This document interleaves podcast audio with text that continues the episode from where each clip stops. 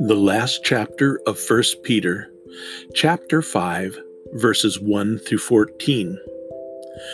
To the elders among you, I appeal as a fellow elder and a witness of Christ's sufferings, who also will share in the glory to be revealed.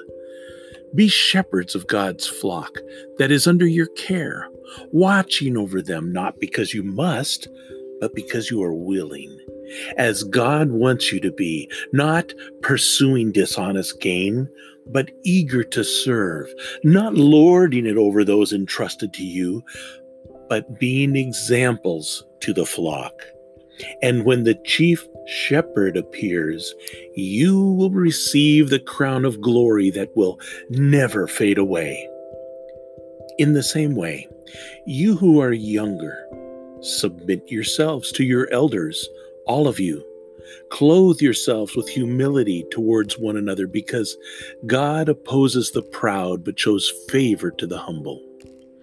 Humble yourselves, therefore, under God's mighty hand, that he may lift you up in due time.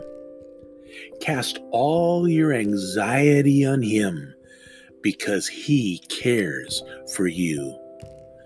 Be alert and of sober mind. Your enemy, the devil, prowls around like a roaring lion looking for someone to devour.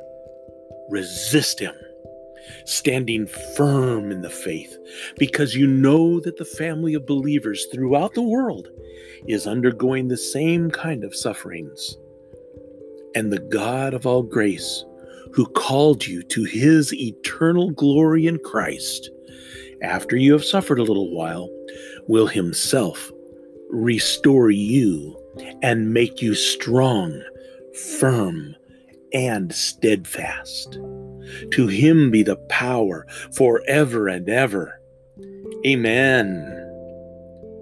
With the help of Silas, whom I regard as a faithful brother, I have written to you briefly, encouraging you and testifying that this is the true grace of God. Stand fast in it.